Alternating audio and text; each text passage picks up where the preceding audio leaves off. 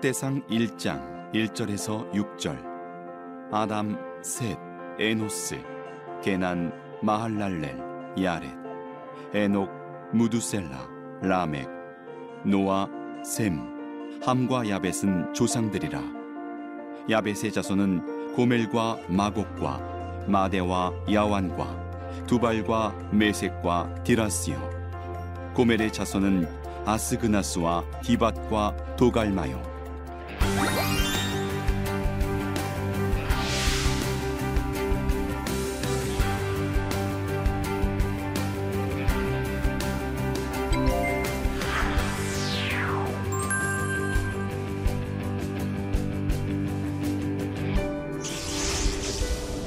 충신대학교 이희성 교수입니다. 오늘은 여러분과 함께 역대상 제2강 역대상의 무대 족보 첫 번째 강의를 시작하도록 하겠습니다. 오늘의 포인트 세 가지를 여러분께 말씀드리겠습니다. 첫 번째, 역대상 1장에서부터 9장까지의 족보는 과연 어떤 기능을 하는가? 두 번째, 역대상 1장의 족보는 어떤 특징을 가지고 있는가? 세 번째, 역대상 2장에서부터 4장까지의 족보는 어떤 특징을 가지고 있는가? 이번 강의는 역대상 1장부터 4장까지를 살펴보도록 하겠습니다. 자, 서론입니다. 여러분, 우리가 역대상을 공부하기 어려운 이유가 뭐라고 그랬죠? 시작부터 족보가 나온다는 것입니다. 성경의 수면제? 아닙니다. 물론 족보가 나와서 어렵지만은 역대상을 이해하기 위해서 족보에 대한 이해가 중요합니다. 우리가 이제 족보를 공부할 터인데 족보를 성도님들께서 읽어 내려가면서 염두에 두어야 할 질문 세 가지를 소개하겠습니다. 첫 번째, 하나님께서 이스라엘과 언약 관계를 아직도 유지하시는가? 끝내지는 않았는가? 두 번째, 우리는 아직 아직도 하나님의 언약 백성인가? 그럼 나의 정체성 뿌리는 무엇인가? 세 번째, 이스라엘, 온 이스라엘 백성, 그 다음에 다윗, 그 다음에 예루살렘. 이것은 우리와 무슨 상관이 있는가라고 하는 질문입니다. 자, 그러면은 역대상은 왜 족보로 시작하는가에 대해서 살펴보도록 하겠습니다. 역대상의 족보는요, 당시 많은 백성들이 정체성의 위기를 맞이하였습니다. 비록 바벨론 포로에서 돌아왔지만 아직도 바사 제국의 식민 통치 가운데 살고 있었죠. 이들은 죄책감에 빠져 있었습니다. 우리의 조상들, 우리들이 잘못하여 오랫동안 하나님의 징계를 받았다. 그 수치심에도 빠졌습니다. 하나님의 언약 백성으로서 이렇게 살아가는 것이 너무 창피하다라는 것입니다. 이러한 상태에 있는 백성들을 향한 하나님께서 내가 아직도 너희들을 돌보고 있다라고 하는 하나님의 사랑과 관심의 이 구체적인 사랑과 관심의 구체적인 표현을 해주는 것입니다. 하나님은 한 사람, 한 사람에게 관심이 있다는 것입니다. 또 족보는 옛 이스라엘과 회복 공동체 사이를 연결해주는 탯줄과 같습니다. 이스라엘 백성들은 저 이방 땅에서 떠돌이한 백성이 아니고 이들은 식민 통치 아래 있는 처절한 백성이 아니라 하나님의 과거의 이스라엘과 연속성을 가지고 있는 백성이다. 너희들에게 회복이 있을 것이다. 라는 것을 암시해 주는 의도가 있습니다. 또한 이 백성들이 뿌리를 찾아가면서 하나님의 언약 백성임을 다시금 점검해주고 짚어주는 역할을 하고요. 과거와의 연속성 및 현재 회복의 정당성, 오늘날 나의 사랑하는 이스라엘 백성들, 비록 이방 땅에 살았고, 비록 이들이 소망이 없이 살아가고 있지만 하나님의 회복이 있을 것이다라고 하는 정당성을 과거로부터 시작하여서 짚어나가고 있는 것입니다.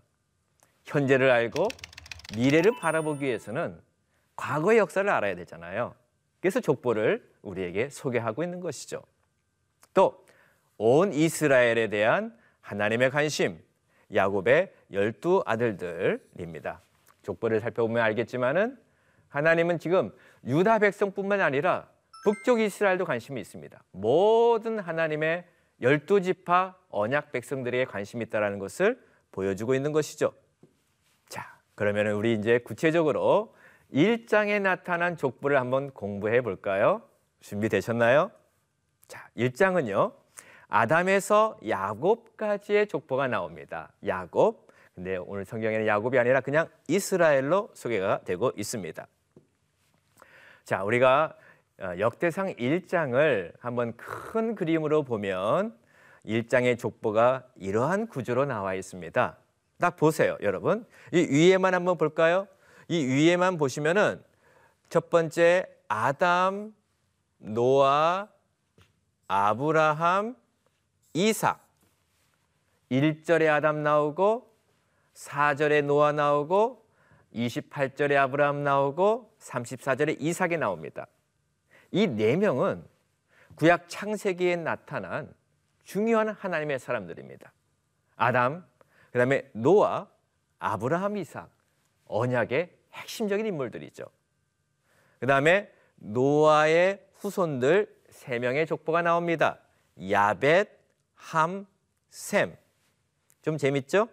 야벳이 먼저 나오고 셈이 맨 마지막에 나와 있네요. 그 다음에 아브라함의 후손 이스마엘, 그 다음에 아브라함의 후처 구드라의 아들들이 나오고 그 다음에 이삭이 나옵니다.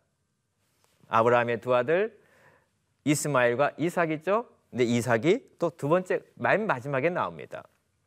그 다음에 이삭이 또 위에 연결되어서 34절에서 이삭의 두 아들 에서와 야곱이죠. 근데 야곱이 아니라 이스라엘로 소개되고 있습니다. 그리고 이 이스라엘의 이름이 이 후손들이 2장에서 8장까지 쭉 소개되고 있습니다. 이걸 보면 뭘 할 수 있냐? 역대상 1장의 핵심적인 족보의 중심은 하나님의 아담, 노아, 아브람, 이삭처럼 하나님의 언약의 사람들이 중심축을 이루고 그 다음에 그 가운데서 특별히 또 언약의 자손 셈이죠. 아브라함은 이삭이죠. 이삭에는 예서가 아닌 이스라엘 야곱이죠. 이분들을 끝에 배열해서 시대를 이어가는 연결점으로 삼고 있는 것입니다. 한번 구체적으로 살펴봅시다. 여러분 역대상 1장 1절 여러분 성경 가지고 계시죠? 역대상 1장 1절을 한번 다 같이 한번 읽어볼까요? 다 같이요. 시작. 아담, 셋, 에노스. 누구로부터 시작합니까? 여기에 나타난 아담으로부터 시작합니다. 와우. 하나님의 창조로부터 시작하고 있다는 것입니다. 아담을 소개한 이유는 이 역대기 저자가 자신의 시대를 하나님의 인간 창조로까지 거슬러 올라가는 것입니다.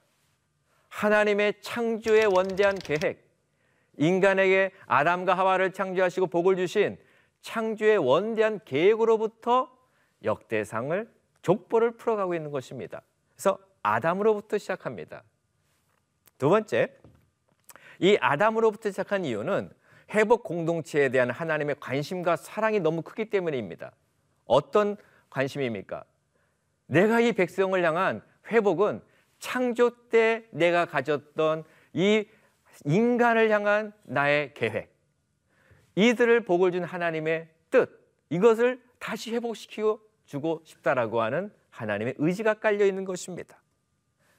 아담에게 복을 주시고 인류를 시작했듯이 다시 회복 공동체를 통하여서 내가 다시 새로운 역사를 이루어 가겠다라고 하는 하나님의 회복의 약속이 포함된 것이죠.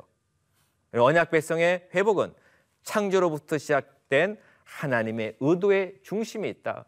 하나님은 창조부터 자신의 백성들을 회복하고자 하고 또 이들에게 하나님의 은혜 주시고자 하는 하나님의 마음, 이 모든 마음을 아담이라고 하는 한 인물 속에 포함시켜서 아담으로부터 시작하는 것입니다.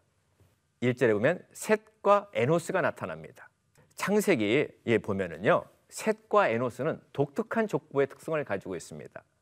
이 역대상 1장에 나타난 족보는 특별히 창세기의 족보와 굉장히 유사성이 많습니다.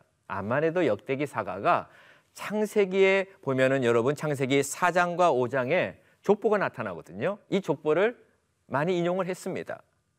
자, 창세기 4장 25절 셋도 아들을 낳고 그의 이름을 에노스라 하였으며 그때 사람들이 비로소 여호와의 이름을 불렀더라라고 합니다. 여호와의 이름을 불렀더라. 이 셋과 에노스. 셋은 어떤 인물일까요? 하나님께서 아, 아담의 두 어, 아들 가인과 아벨이 있었죠.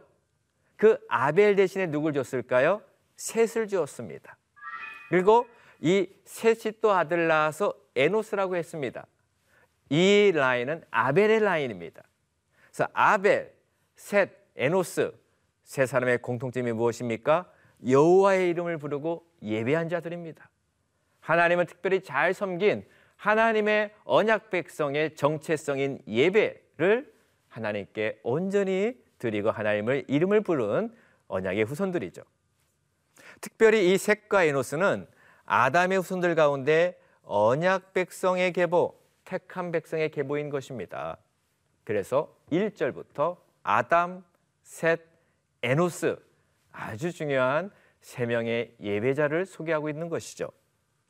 자, 그 다음에 게난, 아, 마할랄렐, 야렛 2절에 나오고 에녹, 무드셀라, 라멕이 나옵니다. 이러한 인물들은 어떤 인물들이냐? 다 셋과 헤노스의 라인 가운데에서 계보 가운데에서 노아의 다 후손 가운데 있는 택한 백성들의 계보를 우리에게 소개해 주고 있는 것이죠. 자, 그 다음에 누가 나오냐면요, 노아의 족보가 소개됩니다. 셈, 함, 야벳의 조상들이다라고 역대상 1장 4절에 나타납니다. 그래서 여기에서 야벳, 함, 셈 역대상 1장 5절에서 23절에 까지 야벳과 함과 이 셋의 각각의 인물들의 후손들이 소개되고 맨 마지막 셈을 맨 마지막 족보에 배열을 하게 된 것이죠. 자, 그 다음에 누가 나오냐면 아브라함입니다. 아브라함, 아브라함 곧 아브라함은 조상들이요. 아브라함의 자손은 이삭과 이스마엘이다라고 말을 합니다. 그렇게 하고 난 다음에 1장 28절에서 34절까지는 맨 먼저 여기에서 이스마엘의 계보를 소개하고 난 다음에 이삭의 후손들을 소개하고 있습니다. 자, 그 다음에 역대상 1장 34절에는 이렇게 기록이 되어 있습니다. 아브라함이 이삭을 낳았으니 이삭의 아들은 에서와 이스라엘이더라라고 나옵니다. 표현이 좀 재밌지 않습니까? 일반적으로 우리가 생각할 때, 자, 이삭의 아들은 에서와 누구라고 말해야 되겠죠? 야곱입니다. 야곱이 나와야 되는데 이스라엘이라고 하는 이름으로 바꿔서 소개를 하고 있는 것입니다. 그 이유가 무엇일까요? 다음 강에 소개를 해드리겠습니다. 이스라엘의 아들은 이러하니 루벤과 시므온과 레이와 유다와 이사갈과 스불론과 단과 요셉과 베냐민과 납달리와 갓과 아셀이더라라고 말을 하고 있습니다. 여러분, 이 족보를 읽으면서 어떤 느낌을 가지십니까? 첫 번째, 좀 이상한 것은 야곱의 아들들은 이러하니라고 나오는 것이 맞지 않겠습니까? 그런데 성경 저자는 이스라엘의 아들들은 이러하니라고 말합니다. 여러분, 야곱에서 이스라엘로 이름이 바뀌었지 않았습니까? 언제요? 야곱이 약복강강에서 하나님과 씨름하면서 받았던 이름이죠. 그러면서 이 야곱 대신에 이스라엘이라고 하는 이름을 사용하면서 이스라엘 백성의 이들의 민족적 정체성의 근원, 나의 우리들의 근원은 이스라엘이라고 하는 것을 다시 한번 강조해 주고 있는 것이죠. 그 다음에 여기에서 이 어, 루벤과 시므온과 레이 이 모든 열두 지파를 다 언급을 하면서 하나님께서 이스라엘 백성들이 모든 백성들의 관심을 가지고 있다라고 하는 것들을 소개하고 있고요.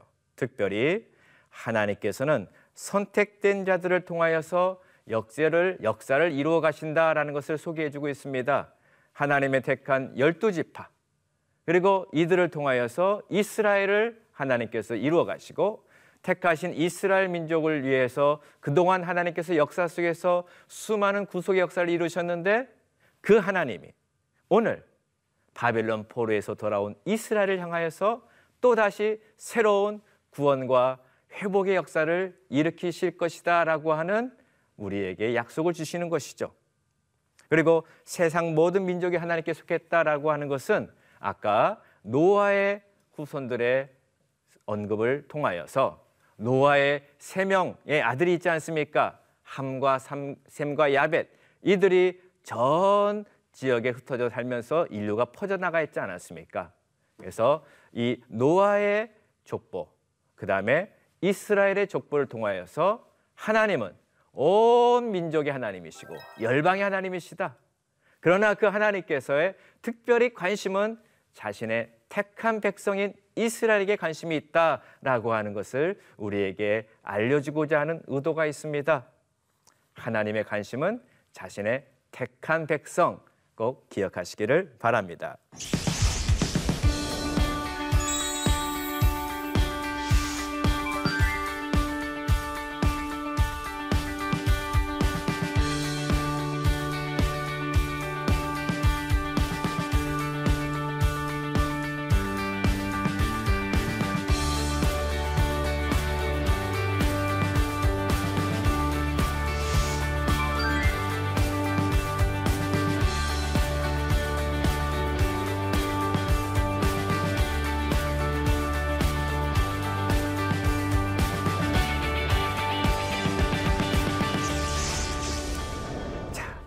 이렇게 이스라엘의 열두 아들이 소개됐는데 근데 그 모든 열두 아들 가운데에서 유다의 자손들의 족보가 2장 3절에서부터 4장 23절에 소개가 되고 있습니다.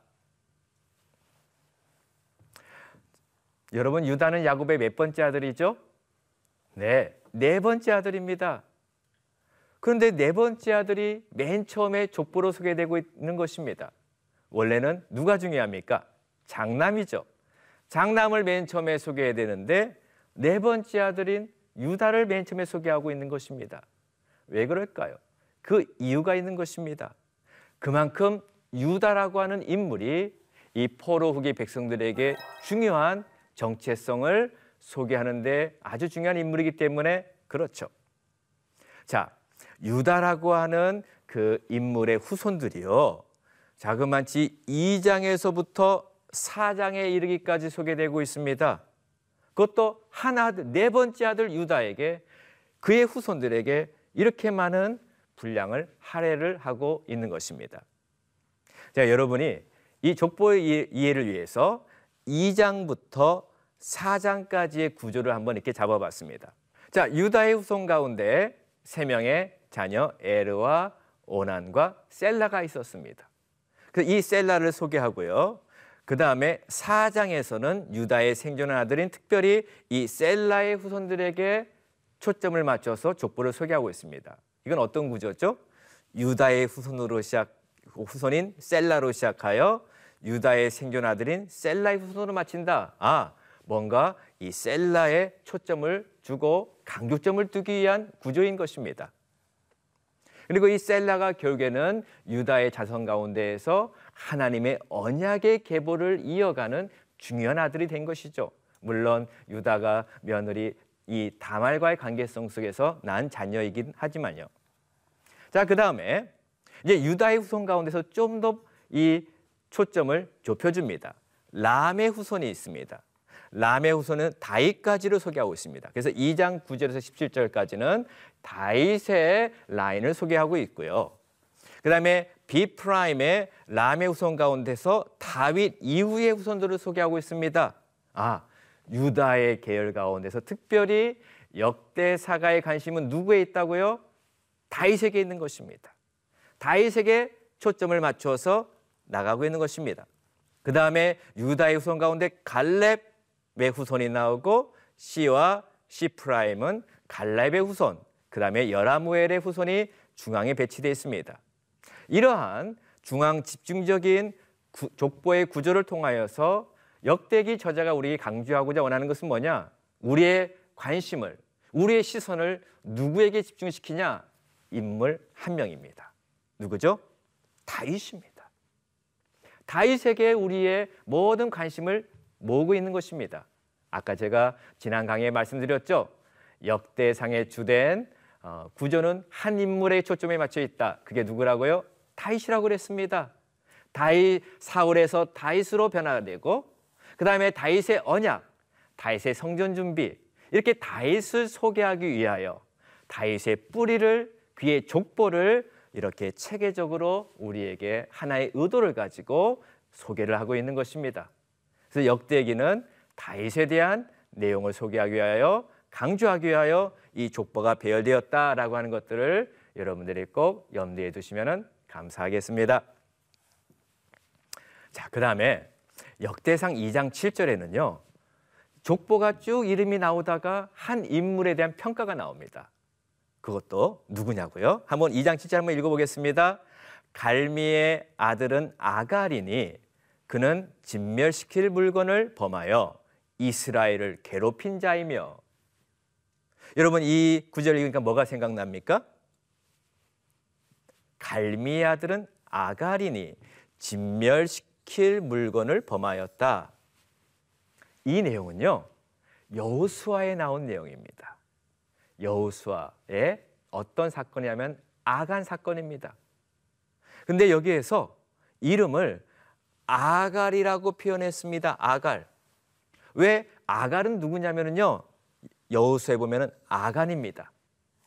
아간을 아갈로 썼습니다. 왜 아갈에 대한 짧은 평가를 하였는가? 진멸한 물건을 도적질한 아간의 죄와 이스라엘을 포로로 잡혀가게 한 죄악을 연결시킨 것입니다. 이 한 사람의 죄악으로 인하여 이스라엘 공동체가 전쟁에서 패했지 않습니까? 그러므로 이 과거의 역사를 돌이켜 보면서 아간이 죄를 범하였다. 근데 오늘날 이스라엘 백성들아 너희들이 이렇게 고통을 당했던 근본 이유가 뭔지 아니? 포로로 끌려간 것은 우리들의 죄악이었다라는 것을 알려주고 있는 것이죠. 왜 아갈일까요? 이거는 히브리어에서 word play입니다. 언어 유희입니다.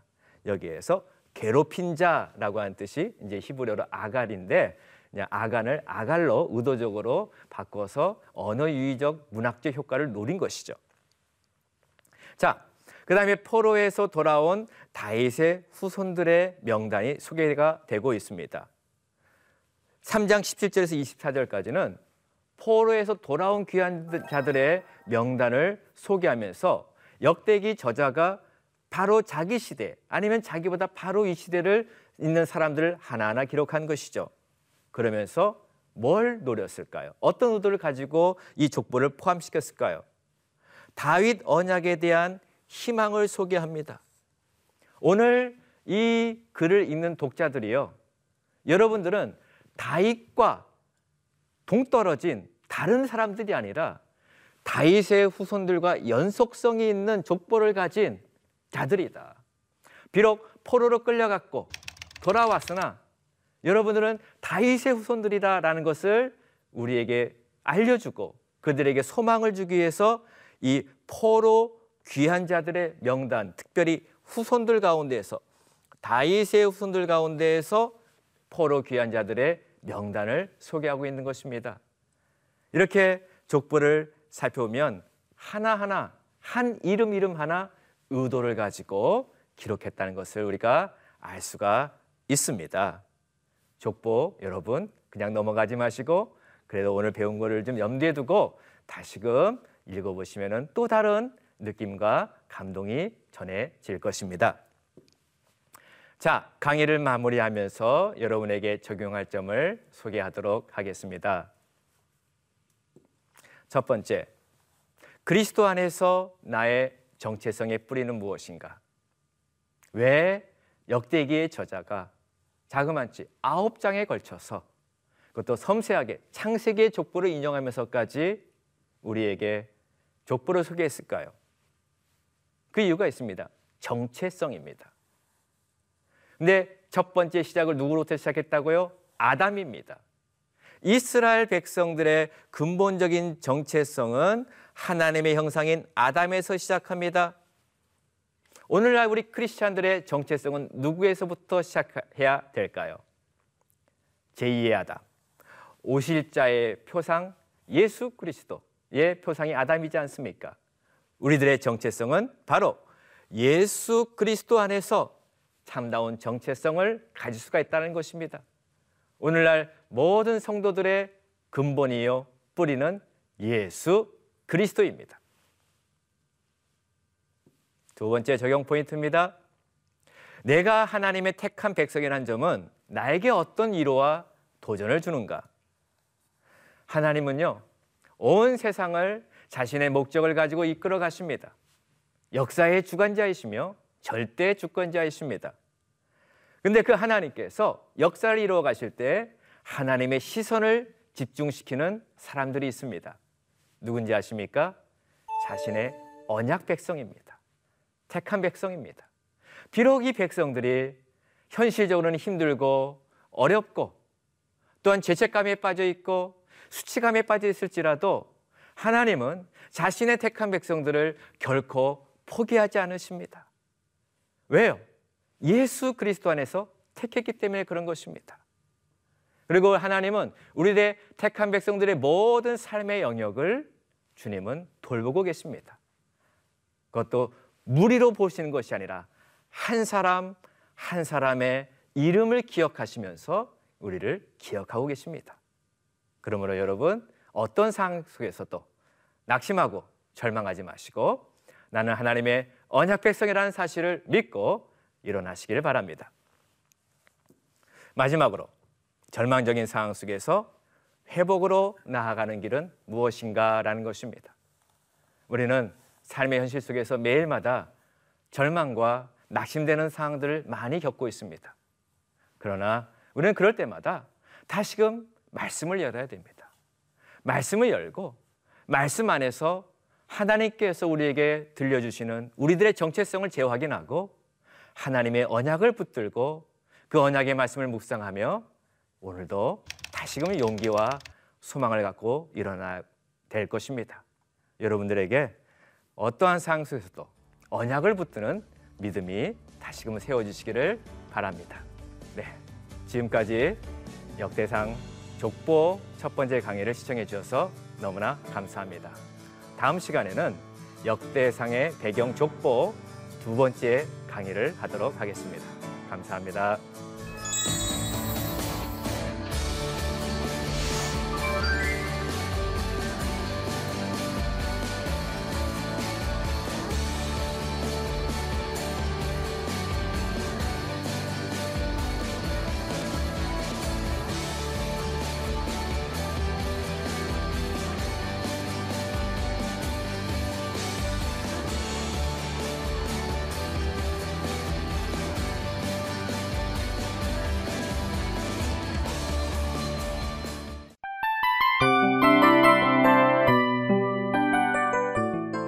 이 프로그램은 청취자 여러분의 소중한 후원으로 제작됩니다.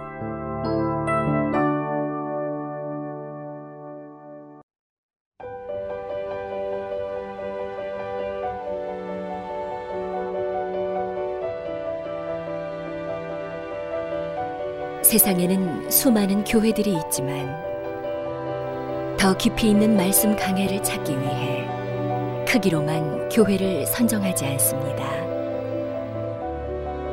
보다 좋은 영적 콘텐츠를 더 많이 나누기 위해 방송비를 받지 않습니다. 1년 365일 복음만 전하고 싶어서 우리는 광고를 하지 않습니다. 온누리의 복음을 땅끝까지 CGN TV와 함께 땅끝 성교사가 되주세요